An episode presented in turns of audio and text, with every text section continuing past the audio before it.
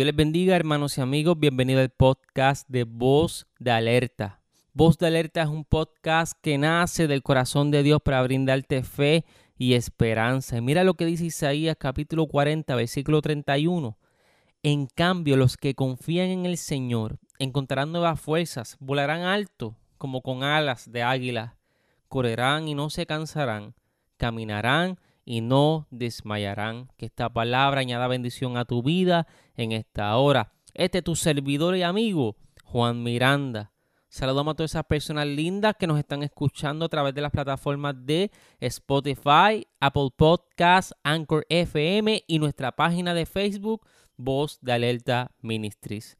Queremos aprovechar y saludar a la iglesia donde nosotros nos congregamos, la iglesia de Dios Mission Boa Benecer, y a sus pastores Eliezer Acevedo y su esposa Marisa Sánchez. Le enviamos un saludo y un abrazo. Recuerden que el 28 de noviembre estamos celebrando Voz de Alerta 4. Es el cuarto aniversario de este ministerio donde hemos predicado la palabra del Señor en las calles y en este año que estrenamos con este programa, Gloria al Señor, 28 de noviembre a las 9 pm, donde tendremos de invitados a la iglesia de Teópolis, la iglesia de Dios Mission Bore Benecer y al evangelista Charlie Caraballo. Voz de Alerta 4, el 28 de noviembre a las 9 pm. No te lo puedes perder. Saludamos a nuestra audiencia de Puerto Rico, República Dominicana, Argentina, Panamá, Estados Unidos y toda América Latina. Le enviamos nuestro saludo y nuestro abrazo. Qué bueno es el Señor. En este podcast vas a encontrar reflexiones, entrevistas, estudios bíblicos y mucho más. A todas las personas que nos están escuchando en este momento, compartan este podcast con alguien, con un amigo, con un vecino, que yo sé que va a ser de bendición para su vida. Y recuerden que hay un alma que necesita de Jesús. Antes de comenzar el estudio bíblico que tenemos para hoy, llamado Génesis, queremos dejar eh, este anuncio de Dave Bryan Music y regresamos en breve con el estudio bíblico. Dios les bendiga. Dios te bendiga, paso por aquí para contarte que mi nuevo sencillo Rey de Majestad ya está disponible en todas las plataformas digitales, ya sea Spotify, Pandora, Google Play Music y Amazon Music. Puedes encontrarlas allí a través de Rey de Majestad por Dave Bryan y también está disponible el video oficial de Rey de Majestad en el canal de YouTube de Bryan Music. Te espero que pases por allí y que el Señor pueda bendecirte a través de esa letra, que eso es lo primordial. Dios te bendiga.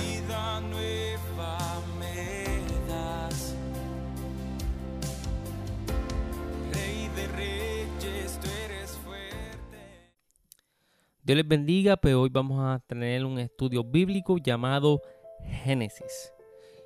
Vamos a empezar comenzando con, unos datos sobre la Biblia. Y dice así, la Biblia es el libro más extraordinario que jamás se haya leído en la historia de la humanidad. Es una colección de muchos libros más pequeños. Es una historia unificada del amor de Dios por su pueblo. Gloria al Señor. La Biblia tiene un total de 66 libros, 39 del Antiguo Testamento y 27 del Nuevo Testamento. Tiene alrededor de 40 escritores escritos en un lapso de 1600 años. Es el libro más vendido de todos los tiempos, traducido en más de 2400 idiomas. Se necesita alrededor de 70 a 75 horas para leer la Biblia. La Biblia fue escrita, como te mencioné, por 40 autores en el transcurso de 1600 años. Sin embargo, Dentro de esta diversidad hay una unidad de tema y propósito. El libro de Génesis es el punto de partida de lo que sigue en el Antiguo Testamento y en el Nuevo Testamento. Casi todas las grandes doctrinas de la Biblia son planteadas por primera vez en el Génesis. El tema de Génesis refleja el tema de la escritura, la redención de la humanidad del pecado y de los efectos de la caída del ser humano. Establece a Dios como el único creador de todas las cosas y luego continúa con la historia de la interacción de Dios con la humanidad. Voy a leer Génesis capítulo 1 versículo 1 y 2. Dios en el principio creó los cielos y la tierra. La tierra era un caos total, las tinieblas cubrían el mismo y el Espíritu de Dios se movía sobre la superficie de las aguas. Génesis no nos da todos los detalles de la creación, pero sí describe a nuestro Dios que creó todas las cosas. Las primeras palabras de las escrituras son cruciales. En el principio creó Dios. Dios ha existido desde siempre. Las primeras cinco palabras de la, de la Biblia repudian el ateísmo. ¿Por qué? Porque afirman la existencia del Dios Todopoderoso, el Creador eterno. Génesis capítulo 1 versículo 1 establece a Dios como creador de todo porque los cielos y la tierra. Es una referencia a todo lo que existe en el mundo y establece una verdad fundamental del cristianismo. En el versículo 2 cambia nuestro enfoque de, de, toda la creación, específicamente al planeta Tierra. En este punto la Tierra estaba desordenada vacía, oscura, absolutamente inhabitable.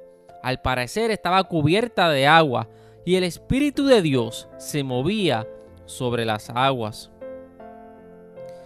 Eh, haciendo referencia ahora a Génesis capítulo 1, versículo 3 al 31. Gloria al Señor. Voy a, a leer Génesis capítulo 1, versículo 3 al 31.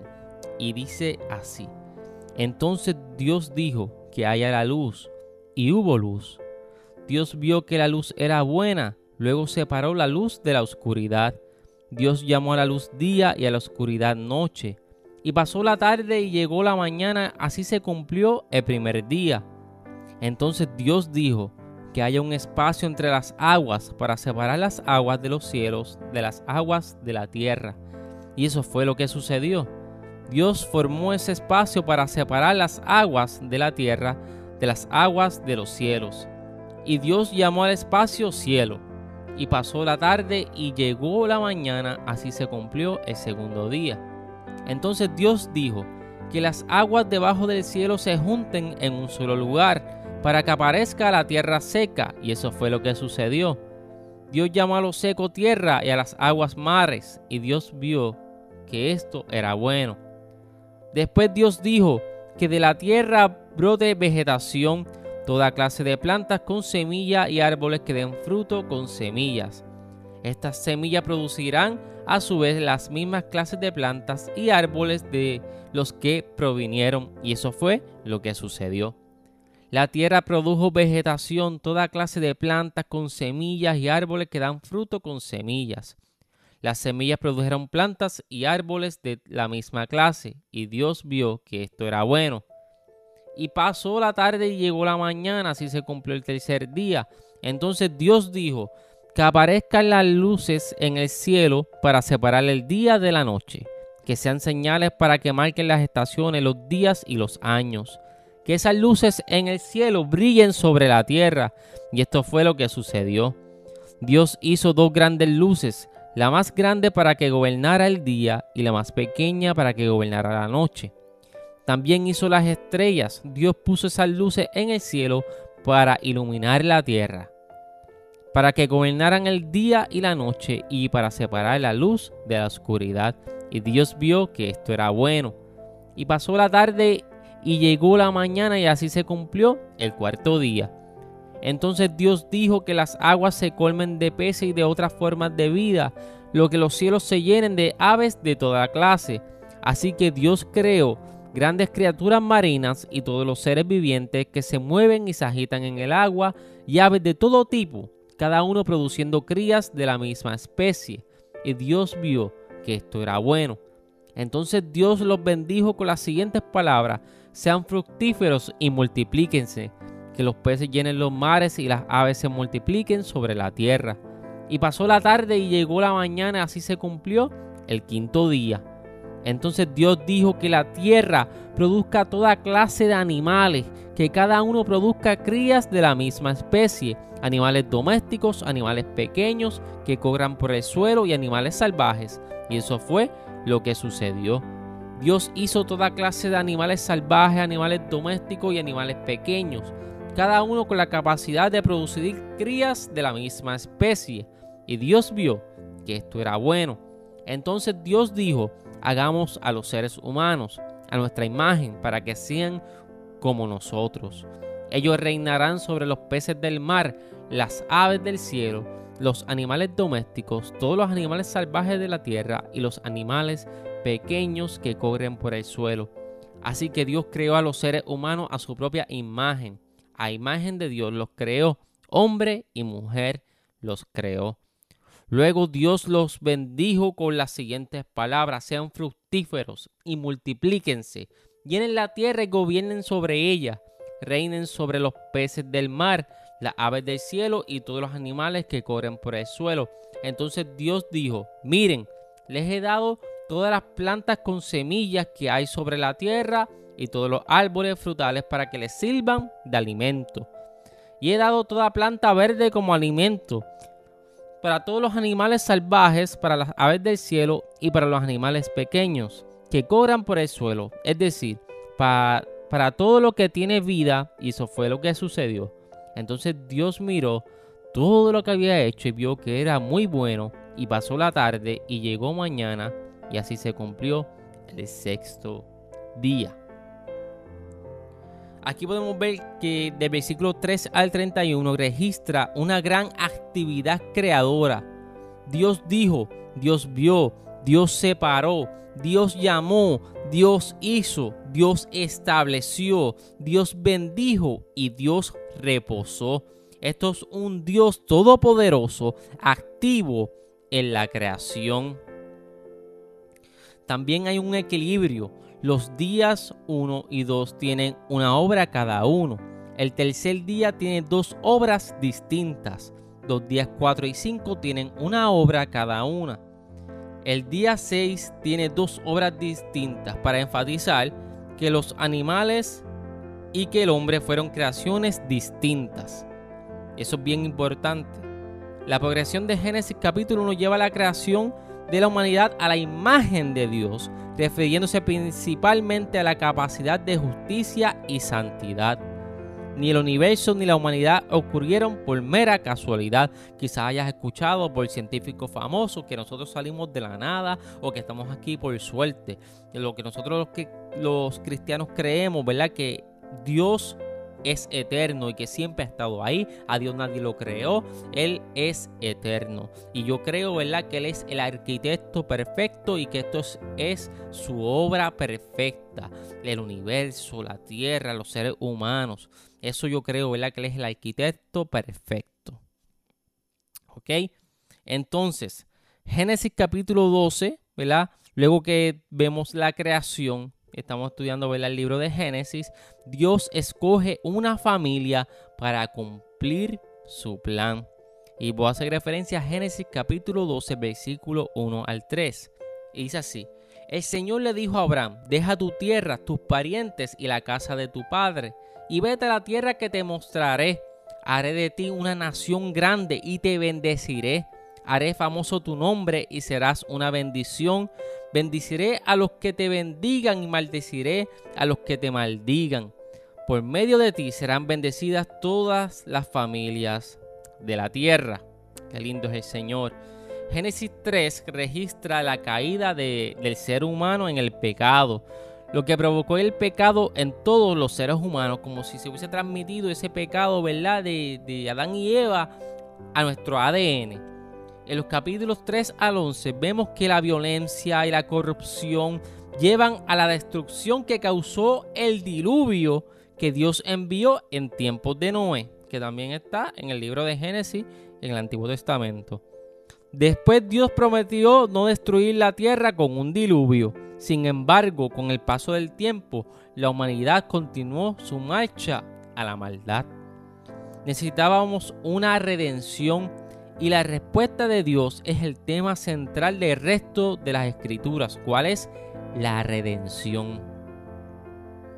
El plan de redención comienza a tomar forma en el capítulo 12, cuando Dios escoge a Abraham para que fuera el padre, o sea, el primer patriarca del pueblo del pacto, a través del cual el mundo entero sería bendecido con un Salvador.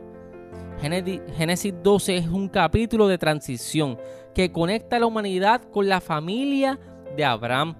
Dios llamó a Abraham para comenzar una nación escogida que prepararía el camino para nuestro Salvador, que prepararía el camino para la simiente mayor de Abraham, quien es Jesucristo, quien bendecería al mundo. De ese punto en adelante, en la Biblia, estará presente el concepto del pueblo de Dios como simiente o linaje de Abraham. En Abraham se nos presentan los grandes conceptos de la fe en Dios y la confianza personal en sus promesas. Dios llamó a Abraham a salir de su tierra Mesopotamia para ir a un lugar desconocido y que él había escogido para él y para su pueblo. Ese lugar era Canaán, mayormente el territorio que hoy conocemos como Israel. Pero Dios también le dio a Abraham una promesa. Se, se convertiría el padre de una gran nación a través de la cual Dios mostraría su amor al mundo. Conocemos muy bien la historia de Abraham, pero debemos tener presente el panorama general. Abraham fue instrumento de Dios para la preparación del camino para Cristo. Por eso en el Nuevo Testamento, todos los que sigan a Cristo sin, sin ser identificados como hijos de Abraham, por ejemplo, Romanos capítulo 9, versículo 6 al 8 dice, ahora bien, no digamos que la palabra de Dios ha fracasado, lo que sucede es no todos los que descienden de Israel son Israel, tampoco por ser descendientes de Abraham son todos hijos suyos, al contrario, tu descendencia se establecerá por medio de Isaac. En otras palabras, los hijos de Dios no, no son los descendientes naturales, más bien se considera descendencia de Abraham a los hijos de la promesa. Dios escogió esta familia para establecer y para cumplir su plan. Dios había prometido hacer de Abraham el padre de una gran nación. Sin embargo, en Génesis 21 lo muestra a él con 100 años de edad y a su esposa Sara con 90 años de edad, sin hijos y ancianos. Pero Dios milagrosamente les dio un hijo llamado Isaac. El nombre de Isaac significa risa, un recordatorio de la alegría que Isaac trajo a sus padres. Dios cumplió su promesa. La promesa de Dios perduró a pesar de los fracasos de su pueblo. Jacob, el nieto de Abraham, es un gran ejemplo. Cuando se habla de Jacob puede venir a la mente el engaño de Saúl, pero más tarde Dios convirtió a Jacob en un hombre de fe perseverante. En Génesis capítulo 32, versículos 22 al 31, el mismo Señor en forma humana tuvo un encuentro con Jacob y luchó con él. Muchos estudiosos creen que esa fue la aparición de Cristo en el Nuevo Testamento. Esto fue realmente una lucha espiritual ya que Jacob deseaba la bendición de Dios. Él se aferró a Dios aunque sufrió una dolorosa lesión. Su perseverancia resultó en un cambio de nombre a Israel, que significa uno que luchó con Dios. Abraham, Isaac y Jacob nos recuerdan que Dios diseñó un plan especial para redimir la humanidad. Luego perseveró ese plan en circunstancias imposibles y a través de individuos imperfectos. José, un décimo hijo de Jacob, hablando de Jacob, disfrutaba del favor especial de su padre. En la semana anterior, en el episodio 6, yo estuve predicando sobre José. Y hablé que José tenía 10 hermanos mayores que se llenaron de celos al ver ese trato especial de su padre Jacob. Debido a esto lo vendieron como esclavo en Egipto. Sin embargo, lo que comenzó como una historia trágica se convirtió en un hermoso relato del cuidado y la preservación de la promesa de Dios para su familia se convirtió en el supervisor, José, ¿verdad? En el supervisor de las provisiones de alimentos en preparación a la hambruna que fue anunciada por medio de una profecía. Además, la terrible hambruna hizo que llevara a los hermanos de José a buscar desesperadamente comida. El versículo 7 es clave de ese, estamos en Génesis capítulo 45, versículo 1 al 8. Gloria al Señor. Ese versículo 7 es clave, ¿por qué? Porque Dios había concertado todas estas circunstancias para salvar la vida de las personas que José amaba y preservar ese linaje familiar. Voy a compartir esa lectura bíblica de Génesis capítulo 45, versículo del 1 al 8. Gloria al Señor. 45, versículo del 1 al 8. Voy a leerlo. José ya no pudo contenerse, había mucha gente en la sala y él les dijo a sus asistentes, salgan todos de aquí. Así que estuvo a solas con sus hermanos en el momento de decirles quién era. Entonces perdió el control y se echó a llorar. Lloraba con tanta fuerza que los egipcios podían oírlo y la noticia pronto llegó hasta el palacio del faraón. Soy José, dijo a sus hermanos, ¿vive mi padre todavía? Pero sus hermanos se quedaron mudos, estaban atónitos al darse cuenta de que tenían a José frente a ellos. Por favor acérquense, les dijo. Entonces ellos se acercaron y él volvió a decirles, soy José, su hermano, a quien ustedes vendieron en Egipto. Pero no se inquieten ni se enojen con ustedes mismos por haberme vendido. Fue Dios quien me envió a este lugar antes que a ustedes a fin de preservarles la vida.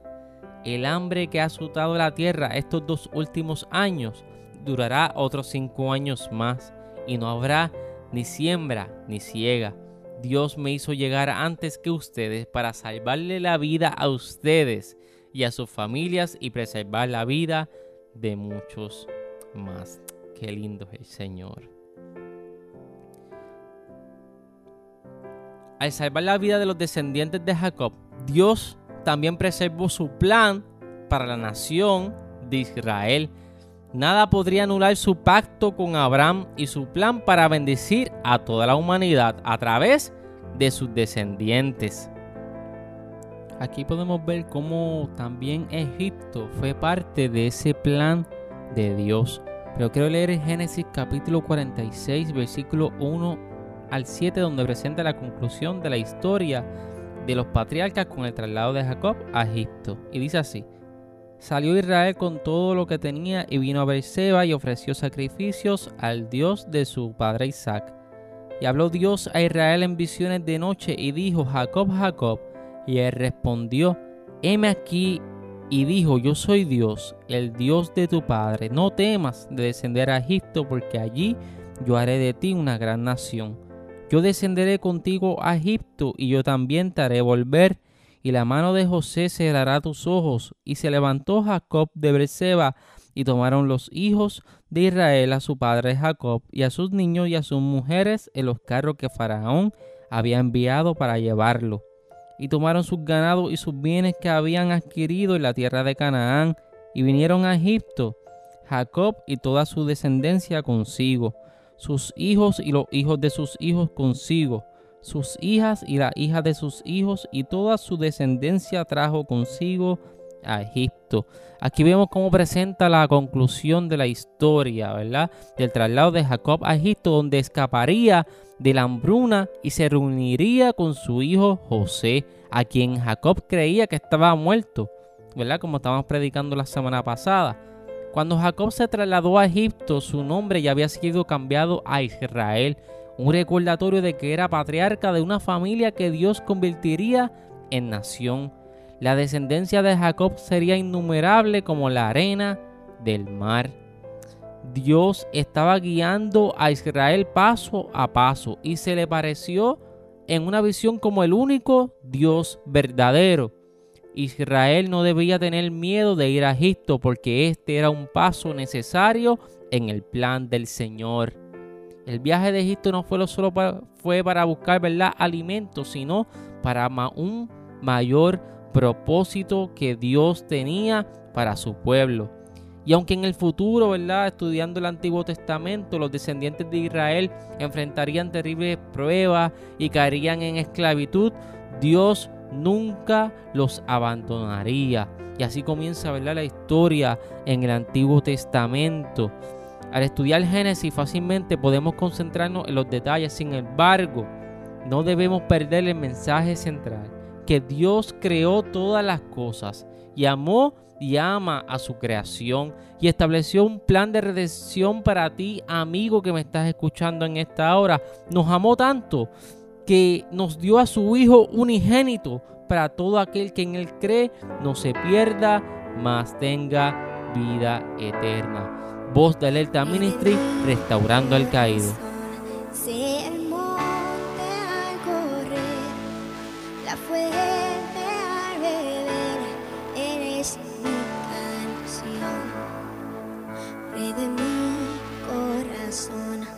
de la sombra donde refugio encuentre hoy, Él es mi canción, bueno es Dios, oh, bueno.